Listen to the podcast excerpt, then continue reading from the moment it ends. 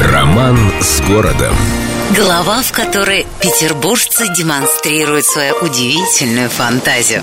А пробовали ли вы когда-нибудь прокатиться с ветерком, ну или постоять в пробочке на дороге, ведущей на Турухтанные острова? В любом случае, когда попадаешь на эту магистраль, по пути от Стач к Финскому иногда задумываешься, ну вот откуда оно взялось, это странное название.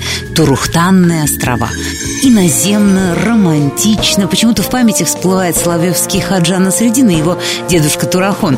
Словом, все так загадочно и непонятно. Ну, на самом деле, тут, как и во многих других случаях, поработало нетривиальное мышление великих и могучих наших людей – Давным-давно в этих краях производили крахмал и пудру, а фабрику по производству этих продуктов массового потребления в народе почему-то звали Трухманны. И остров поначалу именовался Трухмановым. Но народные яркие ассоциации на этом не закончились, и Трухмановый постепенно превратился в Трухтановый, а потом медленно, но верно возникли те самые Турухтанные острова. Ну вот и в таком виде они дотурухтели до наших дней. С любовью к Петербургу. Эльдо радио.